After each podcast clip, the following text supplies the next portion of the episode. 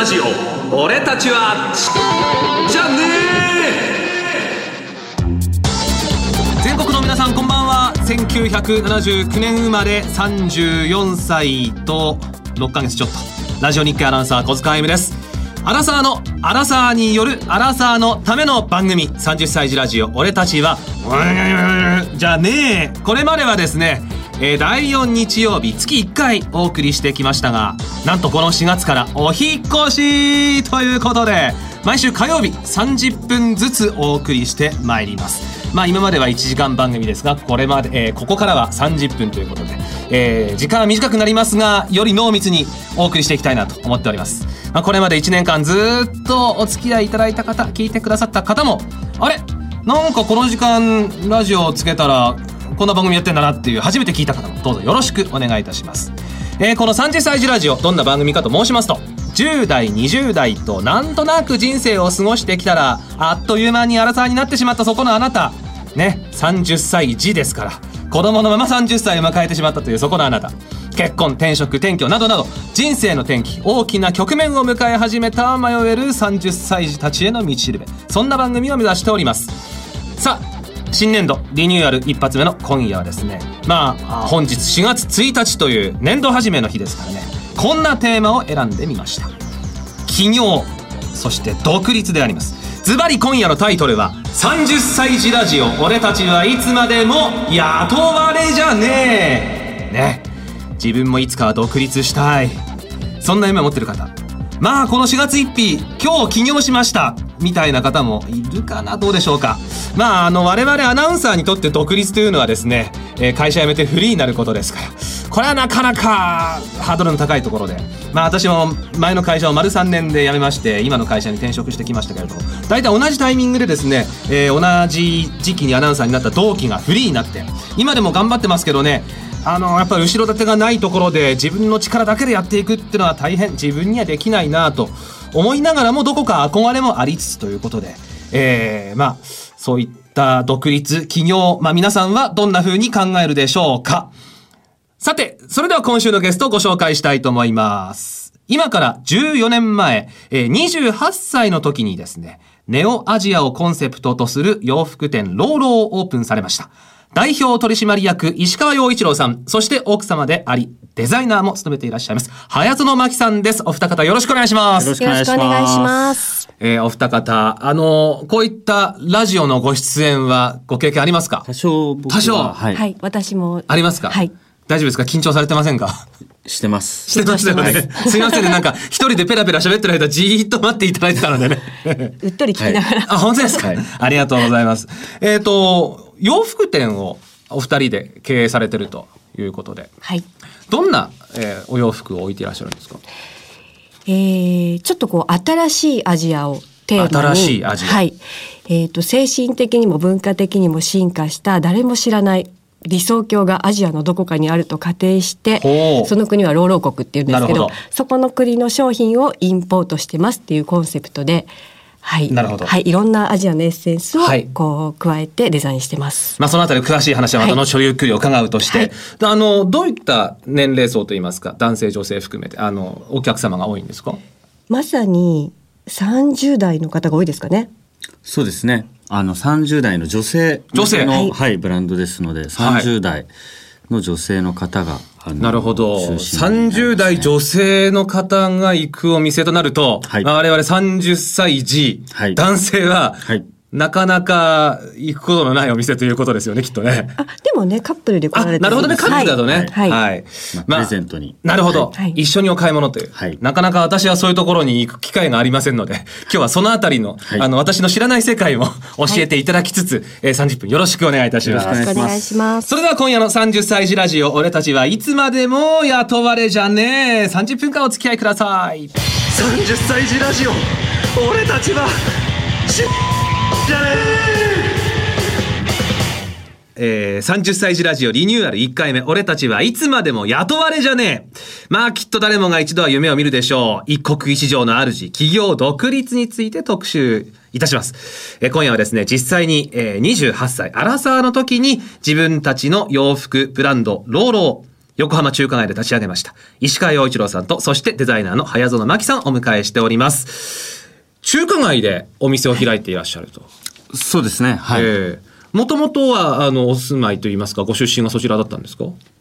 私は横浜出身で、横浜で。はい、はい。10歳から茅ヶ崎に引っ越して、僕は茅ヶ崎出身なんです。ええええ。まあ小学校の頃にこう彼女がひ横浜から引っ越してきて、ええまあその時からの幼馴染なんですけれども、幼馴染でご結婚されたんですか？結婚までして商売まで一緒にやっちゃっああ、ちょっとごめんなさい。ちょっとあの、商売はちょっと置いといて、幼馴染の結婚。憧れますね。そうですか？私も、はい私も、まあ34歳独身で、ありますので。そうですた。か。小中高とへえ。一緒でして、学校も、はいえまあクラスは何回か一緒になったことがあるっていうええ形で、まあ、まあ小学校の時から付き合ってたわけではないんですけえ。ええれども、ええええ。はい。おいくつの時にご結婚されたんですか？えっと26歳です。いやー、ちょっとごめんなさい。ちょっと本筋から外れましたが、すごい羨ましいなと。もうこっちで30分喋ってもいいぐらいの 今僕はテンションでありますけれども。いいまあえーこれ話すと長くなりますんで。はいで、えっ、と、お二人でえー洋服ブランドを立ち上げたのが28歳の時だったという。はいはいローロー。はいはい。ローロー、まあ、先ほどもね、あの、早園さんに簡単にご説明いただきましたけれども、はいあの、改めて、えーどういう意味で、どういうコンセプトでというのは、はい。まず、老老が日本の古語なんですね。日本の古語、はい。えっと、月辺に竜、おぼろ月のおぼろ。おぼろ。はい。おぼろ、おぼろと書いて、老老って読んであの、夜が明ける時刻。ああ。あの、春に使われたみたいですね。老老な明けぼのの空みたいな使い方をされてたみたいなんですけど、ええまあ、こう、朝一番とか、あのー意味もいいですし、響きも綺麗なので、そこからちょっと取って、ローブローっていうお店にしたんですけど、はい。まあ、あの、日が昇っていくっていうイメージも何かこう、新しく何かをするときにいいイメージですよね、きっとね。そうですね。ぼんやり霞んでる様子でも、まあ朝日が昇る前の、うん。あの霞んでる様子のことを、まあローローって言ったらしいんですけども、ちょうど蓮の花が咲く時刻の、あの霧がかった様子をあの表した形容詞だとのことで、まあ僕たちのブランドフラワーがあの蓮を使っている蓮のモチーフのものが多いんですけれども、え。まあなんとなくそういうのもいいかなというふうに思いまして、うん。はい。で、先ほどなんかその、理想の国からのインポートだっていう、はいその、えーお話もありましたけれども、はい。その。そのあたりは、はい。老老国っていう国があるんですね。アジアのどこかに。どこかに、はい。きっとあるはず。はい。はい。もう、平和なんです、すごく。平和？はい。で、精神的にも文化的にも進化して、もうみんな幸せなうん。感じなんですけど、ええそこの国の商品を洋服をインポートしているってイメージでデザインをしています。はい。やはりその、老老国というのは、まあ、アジアのどこか、はい。まあ、奥地なのかそうなんで、す海の近くなのか、はいいろいろあると思うんですけども、はいそういうのをイメージされた。そうですね。海もあって山もあってこう自然もいっぱいでっていうイメージなんですけど、うーんそういうイメージはお二人で一緒にアイデア出されて考えるんですか？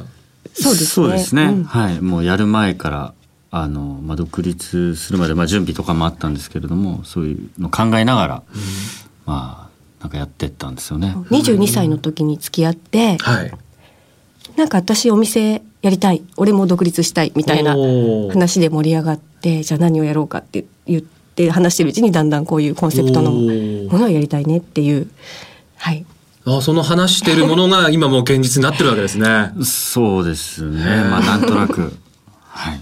アイテム的には何種類ぐらいあるんですか？お店には。常にあるのは、えっ、と、だいたい400から600ぐらいのアイテム数になりますね。しかもオリジナルで。はい。もうフルアイテムフルアイテムオリジナル？はいはあ。それをデザインされているのが灰園さん。はいあの、そのデザインのこだわりってどんなところなんですか？うんやっぱりよそにはない老老からブレないことですかねぶれない。はいやっぱりあのいろいろ作ってるとだんだんうちこうチャイナカラーとかこええうチャイナボタンとか和っぽいものとかがコンセプト的に多いんですけど、えー私もあの、ホームページ拝見しましたけれども、そんな、あの、なんていうのかな、アジアのエキゾチックな感じが多いなという印象でしたけれども。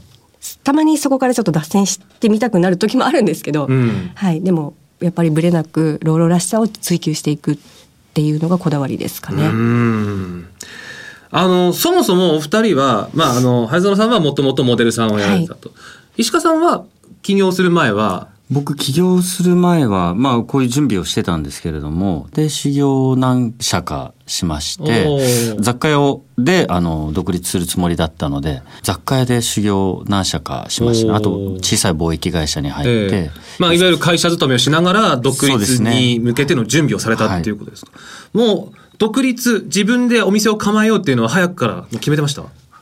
彼女と付き合ったのは22歳なんです、ええ、まあ小中高って一緒だったんですけど、え、大学生の頃に彼女の実家が家業が、えー、横浜で当時地場産業だった今はなくなりつつあるんですけれどもあのシルク産業に携わってたんですね、あのスカーフだとか、ネクタイだとかハンカチだとか、まあ、そういうのをあの作る製版型を作る会社を彼女の実家の家業がやってまして、はい、そこに僕はあのやっぱりそういうものに少し興味があったので、あのアルバイトに行きましてでそこであの俺いつか独立したいんだ。と、うん、オリジナルの商品で、まああのこうまあ、海外に、あの進出したいと。海外で商売をしたいんだ。日本のいいものをこう海外で売っていきたいっていう話をして、まあ、そうしたらまあ彼女も私もなんかそんなことやってみたいと。まあ、っていう馬が合いまして、うん、私もちっちゃい頃からその両親のシルクスクリーン、製版型を作るあの会社で綺麗なものを見てたのでいつか自分もなんかこう綺麗なものを作って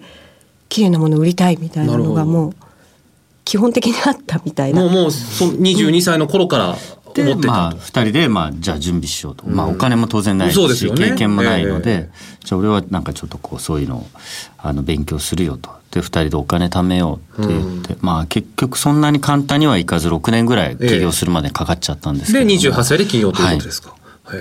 で、早園さんはもともとモデルさんということは、はい、作るよりも着る側の立場で。そうなんですよね。ということですよね。はい。なんかパリコレにもそうなんです。ご出演されたという。95年の春夏の山本洋次さんのパリコレに出させてもらったんですけど、はいええ、ジャポニズムをテーマにしてて帯地で作ったドレスとかこう絞り染めのドレスとかも本当にいいものを着せてもらって、え、パリで歩いた経験っていうのはもものすごい私もなんかちょっと自分で何かやるんだったらこういう和とかアジアのものをやりたい、作りたいってその時にすごく思いました。そういうお勉強はされてたんですか？デザインの勉強そうなんですよ。あの高校卒業してあのアパレルというか服飾の専門学校に行って最初はスタイリスト目指してたんですけど、えー、まあでもそういういろんな経験をされて、はい、でご自分でデザインをしようと自分のブランドを立ち上げようというふうになったわけですね、はい、それがえっ、ー、と大体おいくつの時にた、えーと、と28歳の時にもう企業と一緒にブランドも立ち上げられたというそうですね。もう会社設立して1か月後、ね、2か月後ぐらいにお店オープン、うんはい、なるほど、はい、となるとまあお話伺ってると大体22歳でぼんやりと起業しようと思って起業したのが28歳ですよね。6年ぐらいですか？そうですね。結構大変ですよね。いやもっと早く準備できるつもりだったんですけれどね、えー、やっぱりお金もたまんないですし、うん、覚えなきゃいけないこととか、うんぱ知っとかなきゃいけないこととかたくさんこうありまして、ええ、またその当時勤めてた会社も自分勝手にや辞めるわけにもいかないので、うん、まあ、ある程度目処がついたら、まあ、辞めて次の会社に行ってっていう感じで3社ぐらいあの転職させてもらったんですけれども。あのどうですか？正直もっと簡単に会社立ち上げられるっていう感じだったんですか？正直もっと簡単に会社立ち上げられると思ってましたね。思ってました。思ってましたね。えー、あと正直こう会社を立ち上げたら、うまくいくと思ってましたね。うまくいくななるほど。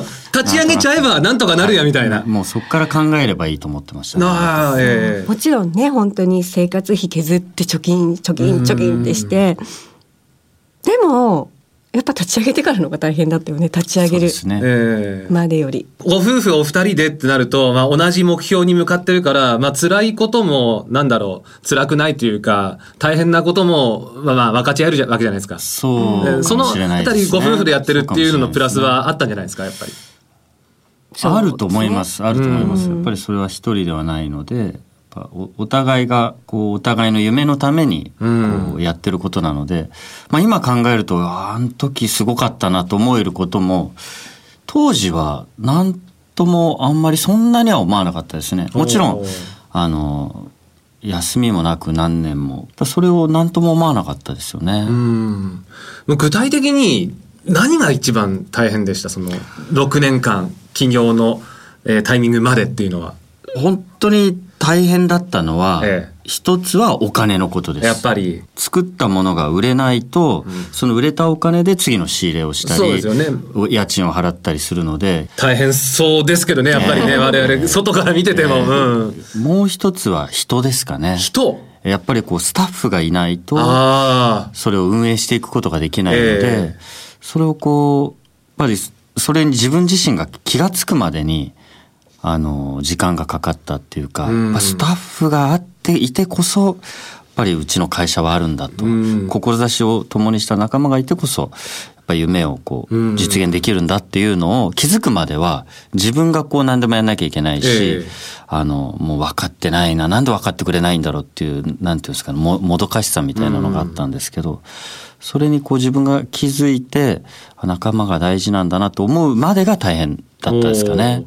それ、分かったのは大体どのぐらいのタイミングですか？してから、そうですね、2、3年ちょっと自分の中で、こう、えー、葛藤がありましたね。うん、その苦労の種類は、起業するまでとしてからで変わりますか、それともずっと同じ苦労がありますか？する前も大変だったと思いますし、えー、してからも大変だったと思うんですけれども、人間ってきっとどんなことも、こう、あの大変だと思うと思うし、うん、それがもっと重い重いものを持っちゃえば、うん、この間までのものはそんなにこう大変じゃなかったなと思う。もっと重いもの持っちゃうと、はい、起業するのがゴールじゃないですからああそれはそれはそうかもしれないですね。がゴールええ。ー、イメージがしますけど。そうですよね。そこからですよね。なるほど。私はだから起業するまではもうワクワクドキドキそんな苦労とは思ってなかったかな、起業してからの方がしてからの方がやったからには続けなきゃいけないですから 大変だなというのはなんかお話お二人の口調からも分かってくるんですけども。あのお店が中華街にあるとい。うことなんですけど、これ中華街に出店お店を出そうとされたのは何かきっかけがあったんですか？僕たちは、まあ、先ほどお話しさせてもらったんですけれどもコンセプトが最初に決まっていて、はい、それに合う立地を探したんですよね。ええ。ローロー国のなんかダウンタウンみたいな感じをこうイメージした時にどこが一番こうアジアを感じる場所かなと思った時にまあなんか城下町ということで言えば鎌倉の小町通りとかもまあ、もしかしたらちょっとありかもしれないと思って、まあ鎌倉でも少し探してでも当時やっぱり僕たちも若かったですし経験もなかったので。なかなか足元見られてなんか大家さんが貸してくれなかったりなるほど、うんっていうのがあってで次に目をつけたのがやっぱりあの中華街だったんですよね、ええ、中華街はやっぱり一番アジアを感じるそうですね。場所だったので。もう見た目からそうです、ね、空気から、はい、もう全部アジアですねそうですね、は。い。でまあ中華街。中華街でもやっぱり僕たち日本人ですので、うん、両親も日本人ですので。特につてもなく。なくもういいじゃんここやりたいなと思って不動産やってそんな簡単じゃなさそうだなと思ったんですけど。何百人待ちだよって言われて、えー、ましたね。うんそうなんだと思って。まあ、あいうえお順に電話帳で ターンページであいうえお順にもう本当に飛び込み営業みたいな感じでもう電話して電話して、はい、でここっていうところでお世話になったんですけど。よかったですね。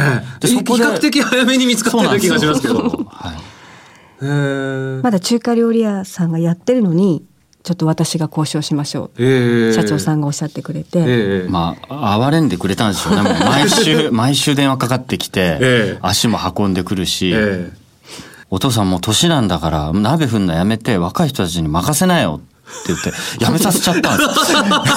あ、その、もともと、そこから出ていく予定だったところじゃなくて、したら、やめなよやめなよと。おじさんもでもなんかこう気前がいい人で、え分かった。ええこいつらに任せるって言ってやめちゃったんです。ピタッと、えピタッとやめちゃったんですよ。え息子さんも、え、本当みたいな感じで。そうですよね。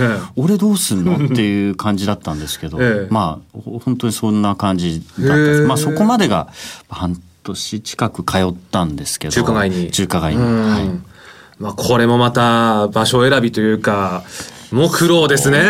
そうですね。お金、お金がなかったですからね。そ最初に準備したお金がなかったので、まあそういうのもやっぱり不動産屋さんとかその大家さんにやっぱりこう理解してもらって。まあ、条件が合うところでっていうところで独立したんですけど、でも結果的にはそれでイメージに合う横浜中華街っていうところにお店が出せたわけですね。そうですね。はい。で、えー、起業されてもう14年。はい。どうですか、ここまで14年、ざっくりと振り返ると、まあいいこと、辛いこと、たくさんあったと思うんですけど。ね。なんかいつも、いつも走ってる感じで。まだ振り返る感じじゃないんですかね、そしたら。必死です。必死。今でも、今でもですか？そうですね。今も。お14年目も。必死。そうですね。こう、ほっとするというか、わあ、やってよかったなとかっていう、そういう。あ、もちろんそういうのはあります。えー、どどういう瞬間にそういうのって訪れます？やっぱり走りながら感じじゃないですかね。何かこう、こういうタイミングがあるっていうんじゃなくて、やりながらふっと思うといううん、やっとする。うん。やっぱりお客さんに喜んでもらえたりですとか、うんあと出会いがやっぱり多いですよね。そうですね。素敵な人たちとの商売やってなかったら出会いを出会えないような方たちとの出会いが多いっていうのは本当に宝ですよね。そうですね。やっぱりそれが一番じゃないですかね。うん、人とのつながり。人とのつながり。はい、うん。まあ、さっきの不動産屋さんのエピソードもそうですけど、そういう人に出会わないと店もね、借りれなかったっていう、その人のいい出会いがあったからこそといういうふうに感じたんですけども、そのあたりはお二人どうですか？出会いということに関しては。出会い、うん、もう人にはすごい恵まれてますね。そうですね。もうスタッフもそうですし、まあ取引先とかもそうですし、まあ近所さんとかもそうですし、中華街の方々とか、あの助けてもらってます。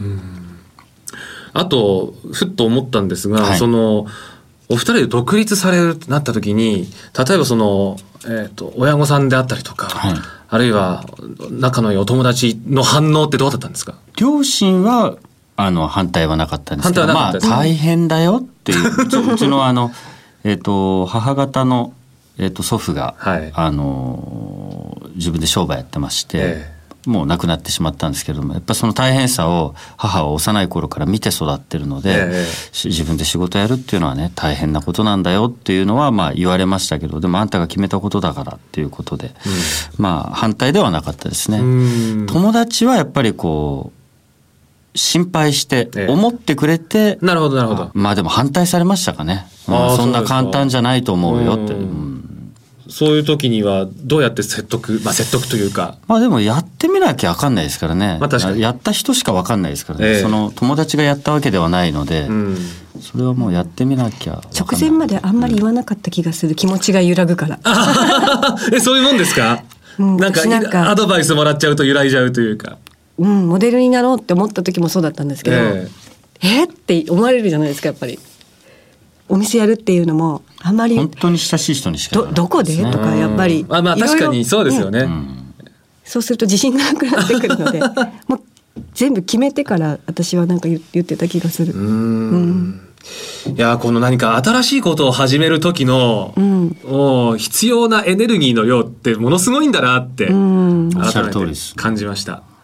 それを経て、えー、ローローえー、経営されてるお二人でございますが、あの、横浜の中華街でお店があって、はい、その他通販もそうですね。はい。されてると。通販はサイトで？そうですね。インターネットのサイトで、ローローで検索していただければ。はい、はいアルファベットでローローで、えー、検索して皆さんもチェックしていただきたいと思います。ということで、まあ、あの、今週はですね、お二人に、えー、起業するまで、えー、というところで、起業してからというところのいろいろ苦労話、そして良かったことも伺ってきましたけれども、まだ、えー、お話足りないし、私もまだお話聞き足りないところがありますんで、来週もお二人にお付き合いいただきましてですね、はい、今度はですね、あの、経営を続ける上で大切なことですとか、あと、あの、新たにカフェもオープンされるということなので、そうはい、えそういったお話も次回伺っていきたいと思いますので、はい、次回またよろしくお願いいたします。よろしくお願いします。はい、今夜のゲストは、えー、洋服ブランドローローの代表取締役石川洋一郎さん、そしてデザイナーの早園真希さんでした。ありがとうございました。ありがとうございました。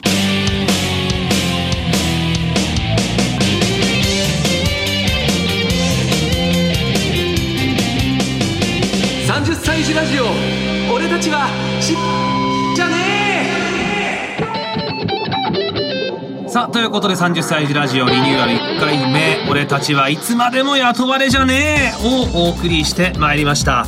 まあ企業独立ねえー、お二人のお話伺ってるとまあ簡単じゃないなと相当これはエネルギーが必要だなと。だからこそやりがいがあるのかなとも思いますが、えー、私小塚にその覚悟ができるのはいつのことになるやらという。まあ来週のお話お二人に伺っていきます。来週も楽しみですね。さて番組では皆さんからのご感想そしてこのテーマでぜひなんていうメッセージメール募集しております。詳細はですね番組ホームページなどに随時アップしております。ぜひ30歳児ラジオで検索してみてください。さらに番組のツイッターもあります。アカウント名はですね数字の30アルファベットで SAI SAI その後にラジオ RADIO30 歳ラジオ。